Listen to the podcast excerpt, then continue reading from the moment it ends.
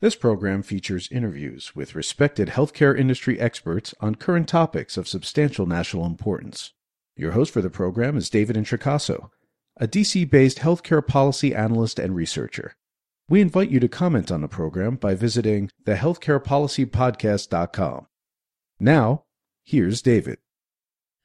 Welcome to the Healthcare Policy Podcast. Again, I'm the host, David Introcaso. During this podcast, we'll examine the theological basis for the Trump administration's recently proposed Health and Human Services rule that would allow healthcare workers to refuse to provide any medical care to any patient based on religious, moral, or conscientious objection.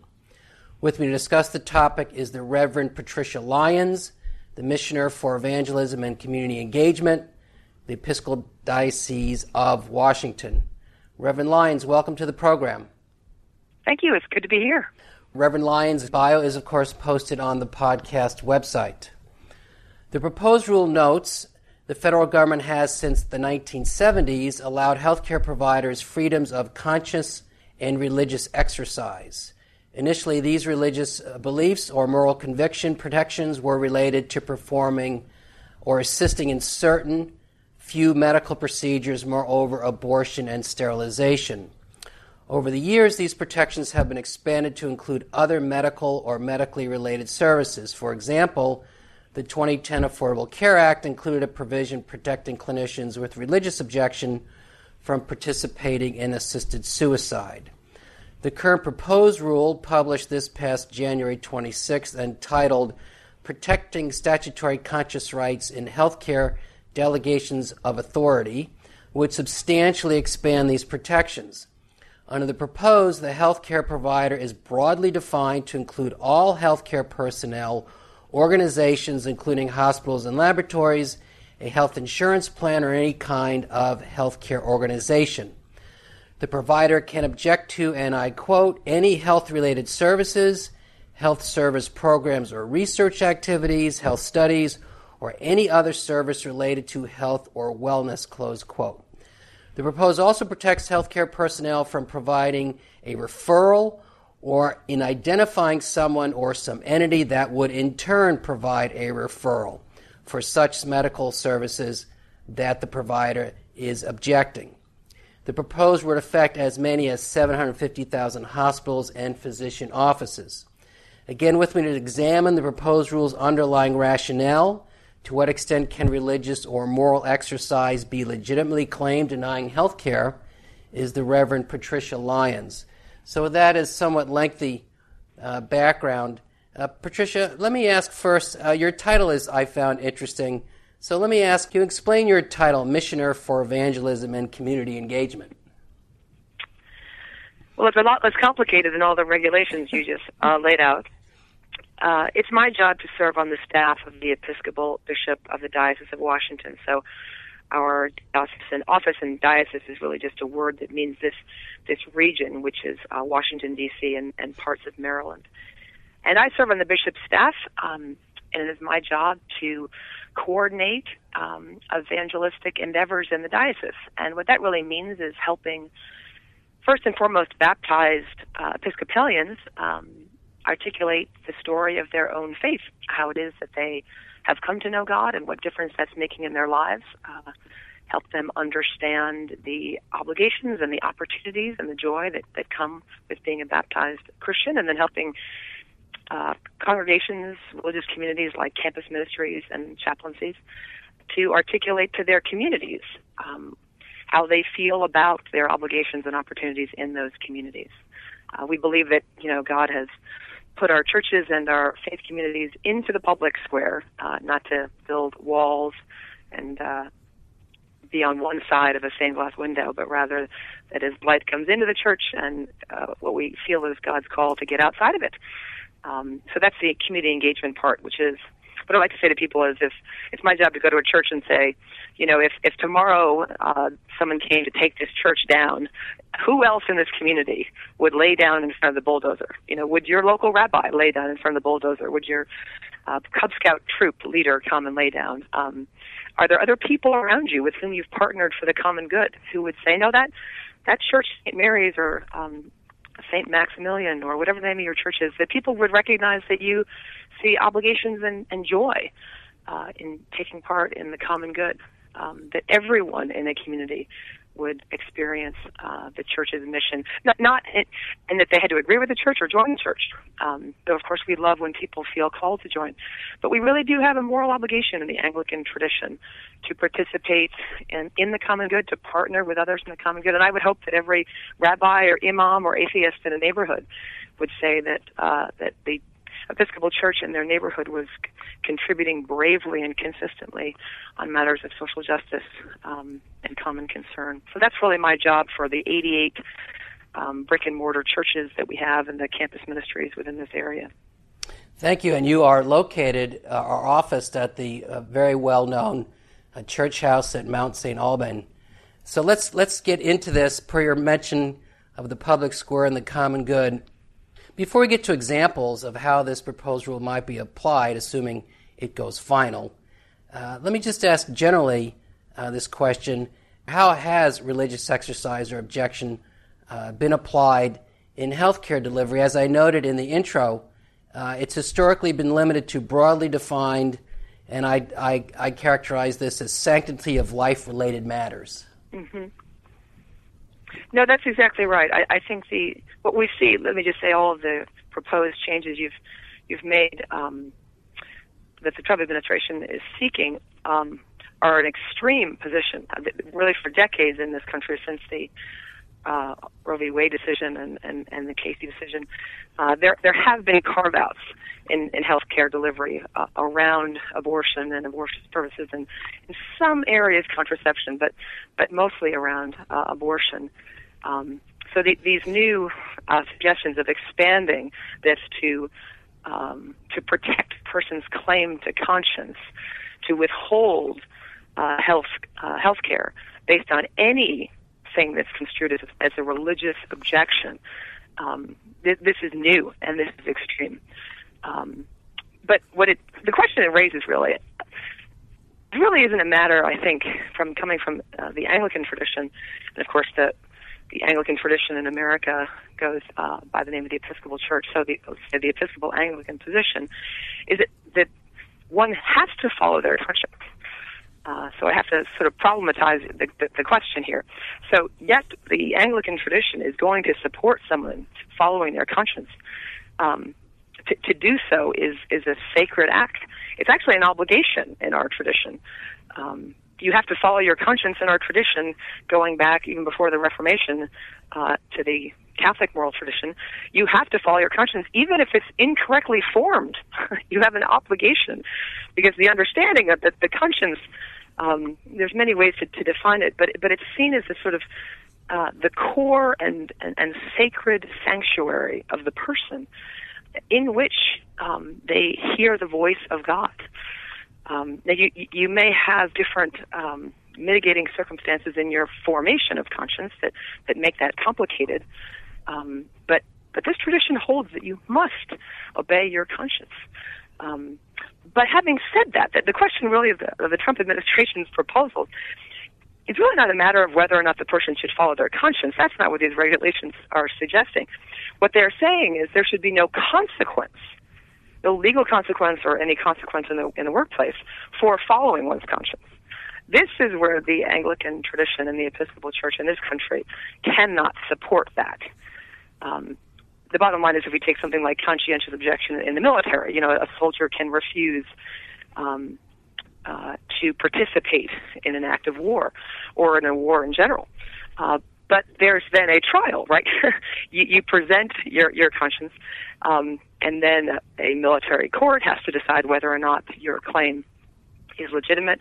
First and foremost, of course, the society must decide whether or not the war itself or the act of war is just. Um, so there's a process, and you can wind up going to jail. Um, so in, in that conscience question, uh, the Anglican tradition would, of course, support the person in upholding their conscience, but the notion that there won't be consequences to that. Um, now, if we go into the case of health care, I think this is a very important question. Um, and again, it's what it, it, it, it conscience needs to be followed, but if you absolutize the following of conscience, as if that's the only obligation on a person, um, is first of all to turn the moral life into an individual affair against the world, a person contra mundi, um, which is not the Anglican or the Christian understanding um, of society. Well, we know from Thomas Aquinas we are social by nature, mm-hmm. not by cho- not by choice, and that goes, of course, before Aquinas. But this is a core Christian conception that, that we become fully human in community with other people. So we we don't have conceptions of the state that, that would come out of say the 16th or 17th century um, sort of Hobbes and Locke, this idea that one man is to another a wolf, or that we enter a social contract for our good, uh, or that so we can uh, have lunch and not be someone's lunch. I mean, these, these minimalist conceptions of, of, of, of a social contract are not Christianity. Um, we believe that we are social by nature. We become our best selves in community, which means we have uh, rights we can claim, but every right has um, an obligation.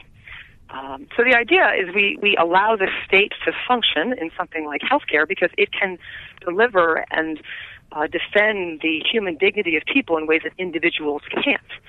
So that it, it's a necessity. Uh, this concept is called subsidiarity in moral mm-hmm. theology, but it's a necessity that, that the state exists to protect the welfare and the human dignity, health, of course, being intrinsic to that in Christian theology, in ways that individuals simply can't. I can't do things for my mother or someone down the street alone.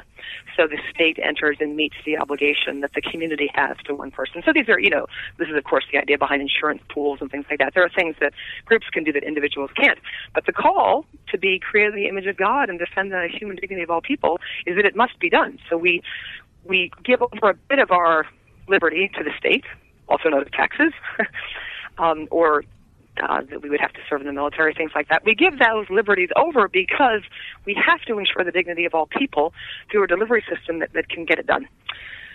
So the problem with these healthcare, um, this expansive notion of protecting the conscience of an individual, is what starts to happen is you you undercut the rule of law and justice.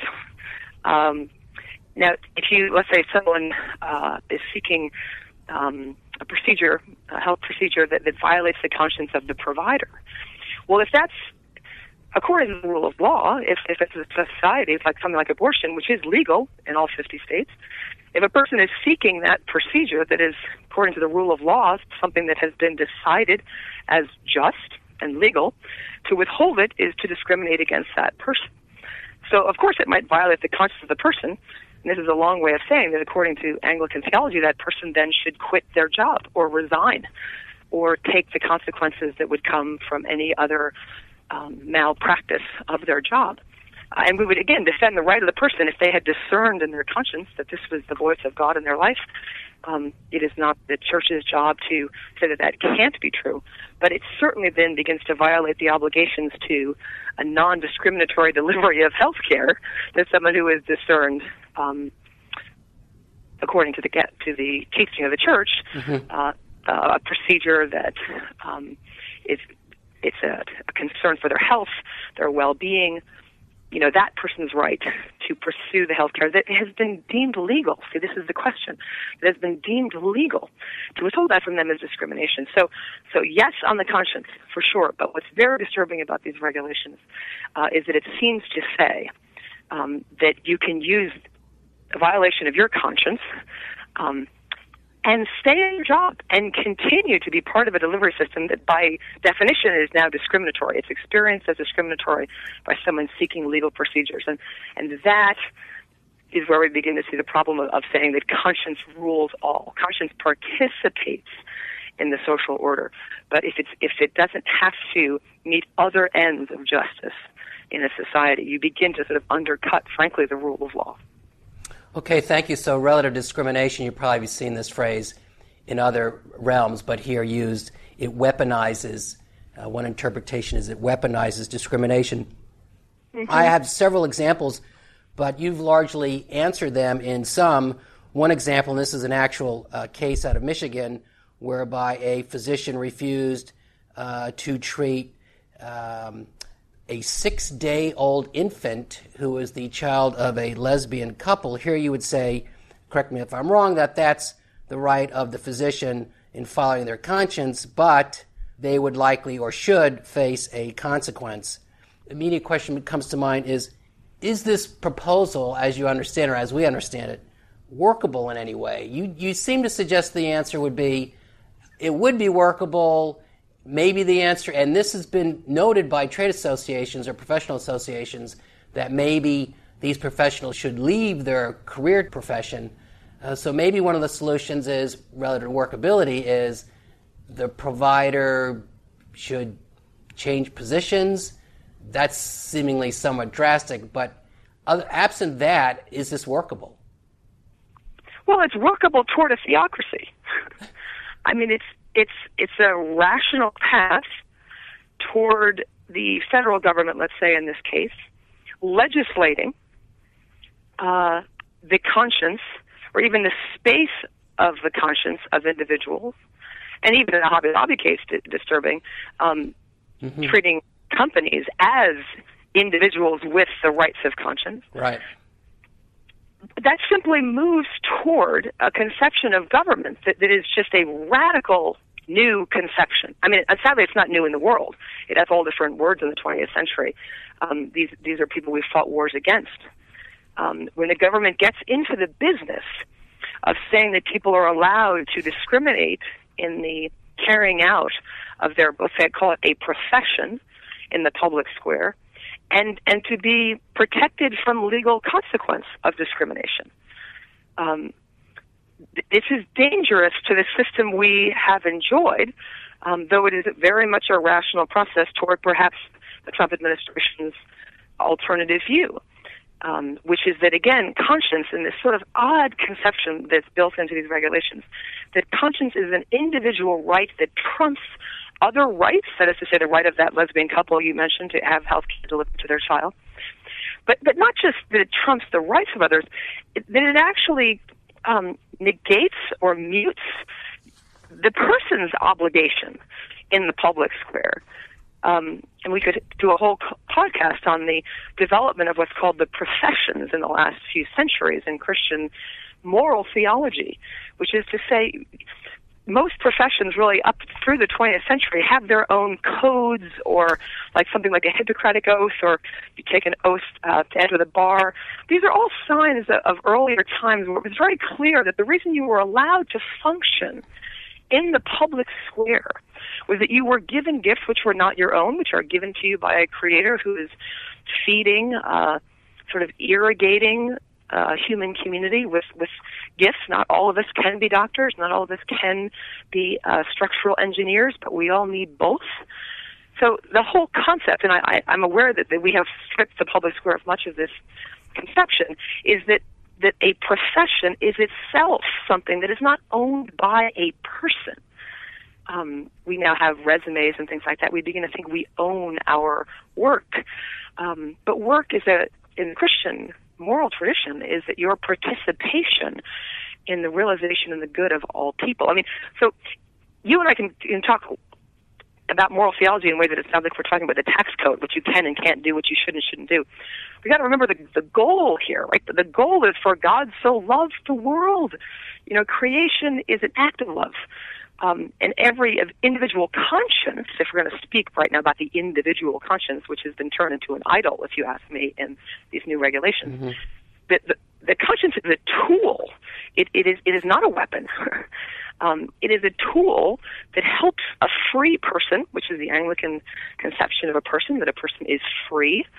Um, it helps a free person discern their relationship to truth such that they would experience freedom and joy. I mean, we were human life is not a moral endeavor alone. Um, because then, if we did everything right, you could say that we would have reached the the pinnacle or the purpose of human existence, and it is not to be good people. Um, at least not in Christianity. There's more of a chiropractic function of, of conscience that it, it helps us find our place in truth um, our relationship to good such that we experience freedom and then fruition and then through the grace that flows through a person who is in connection with the truth in the world. That person becomes a sort of epicenter of transformation for other relationships around them. So that's not what we're called to and invited to in Christianity, um, and then we're given the moral law as as a way to sort of have that fit, right? If you're if you're out of like if you take them as something like marriage, and I'm married, so you could ask me what my marriage is like. My friend David, if if I started talking for an hour about the moral dimension of my marriage, I hope at one point you would interrupt me and say, "Is that all it's about?" Right. Uh, whether or not you follow this rule or not follow that one, that would be to prioritize conscience and the moral endeavor as the core of marriage. I would hopefully then stop and say, absolutely not. Marriage is an invitation to to a level of intimacy, um, of being known and of knowing, and of healing and being healed, of loving and being loved, of, of feeling joy and sharing it, such that it's it's transformative. If the moral piece isn't there, it's going to be hard to experience the rest of the beauty. Uh, so the moral piece is essential, but it would be tragic to think that the entire endeavor was moral. And that, again, that would be to say that the conscience was the most important thing. The truth is, the conscience is just the kind of road system that allows the the, the thing to um, transform mm-hmm. yourself in the world. So if we move back into our specific question here about the person who is opting out of delivering justice, which is the the purpose of the state. Um, the purpose of the state is not to protect the individual conscience of people, though that is essential, just like the moral life is essential to the Christian life or essential to something like marriage. But it's not the only thing. That the reason the profession or the professional in the public square has a conscience is to help them stay in harmony with the common good. Um, and if your perception is that something you're being asked to do violates the common good, you have to get out of the way and allow someone else uh, to be an aqueduct of justice and the rule of law to that person. Um, and and that's precisely we get back to the the legal issues. Something like abortion um, is a legal procedure in the United States. Something like gay marriage is now legal in the United States. So you really are undercutting the delivery of the lawfulness of these uh, decisions.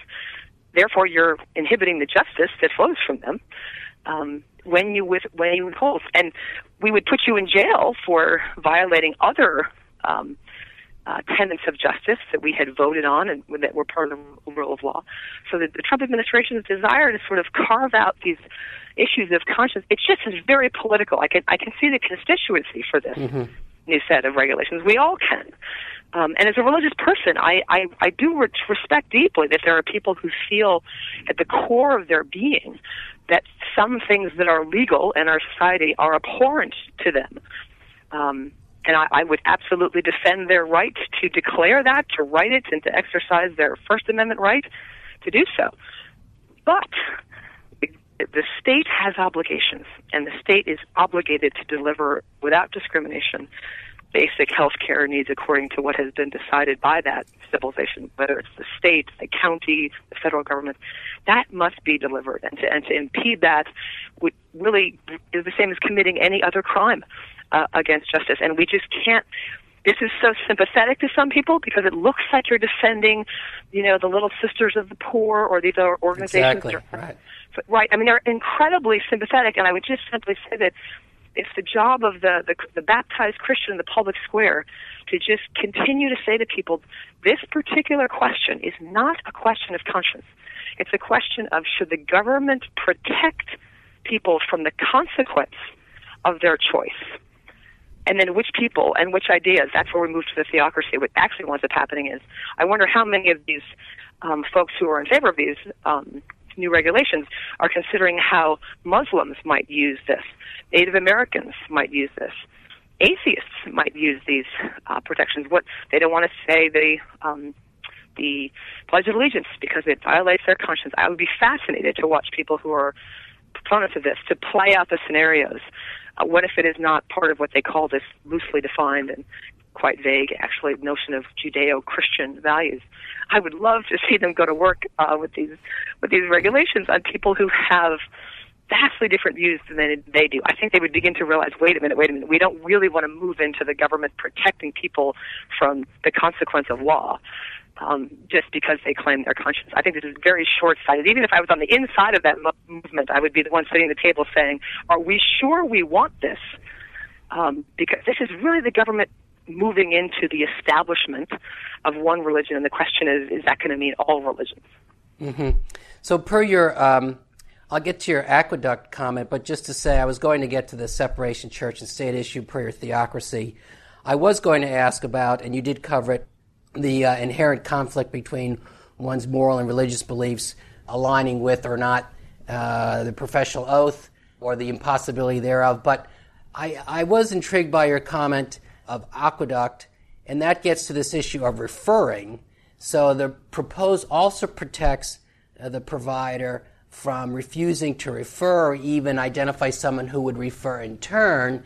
And based on your comment, uh, Reverend Lyons, it seemed to suggest that you would be opposed to that, providing Absolutely. that protection. Absolutely, yes. There, there's again, it, this is complicated because these are my brothers and sisters of faith.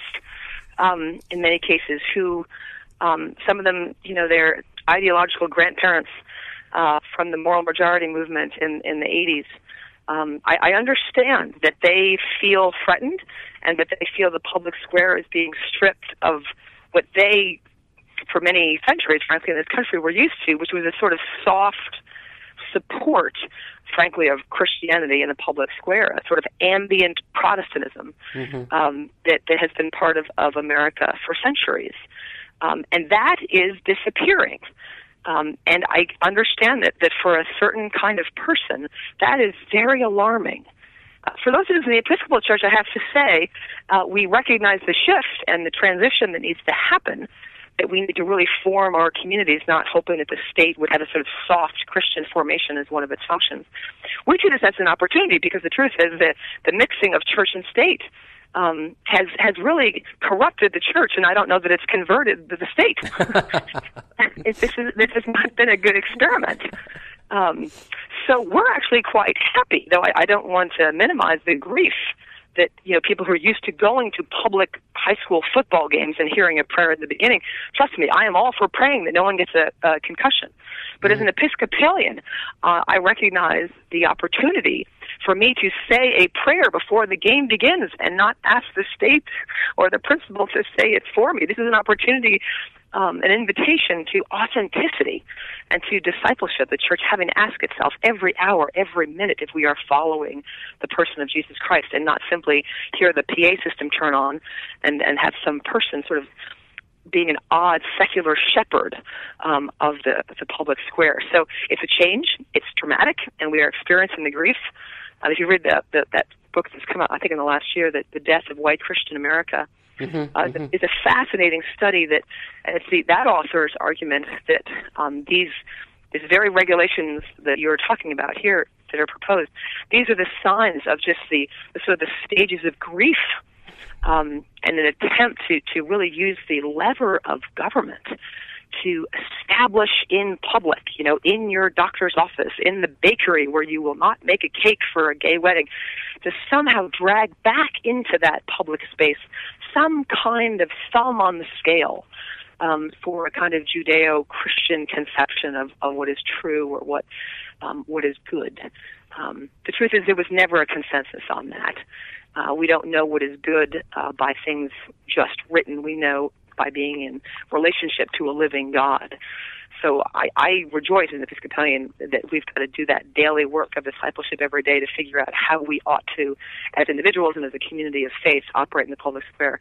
But this notion that we are going to drag back in, in one of the stages of grief for the death of, of ambient Christianity um, in this country, um, the, these these protections, which remember, one person's protection is is, is another person's theft um, if you present your child uh, for um, a medical procedure that is essential, um, and you are refused because of someone's claim to conscience, um, that that is that is um, that is a horrific failure of the common good. And if these conscience folks who who really have decided that this is their idol, their golden calf is the claim to an individual conscience, as if we have that means you have no more obligations to any. I have as many obligations to my Muslim, atheist, Jewish.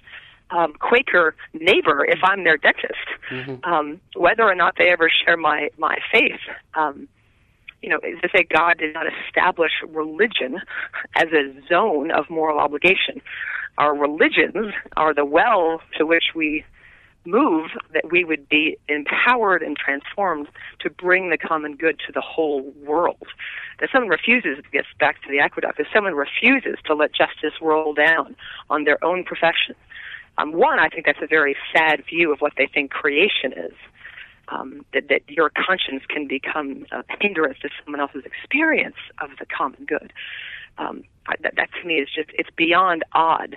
Uh, but I have to accept that um, you know, I have my blind spots as well, but that looks a lot like a blind spot to me to not see someone else's cry for justice. Mm-hmm. And not just the American history. I mean, whether it's women's suffrage or chattel slavery, I mean, this notion that, that the conscience of a plantation owner um, or the conscience of, of a governor to stand in front of the school that it not be um, desegregated. I mean, we know what this looks like when people want to use the. I mean, when you have federal troops facing off against um, uh, local police over something like segregation. That's right. what it looks like when you have two people who want the federal government or a government on their side. We've seen this movie, and it's terrible.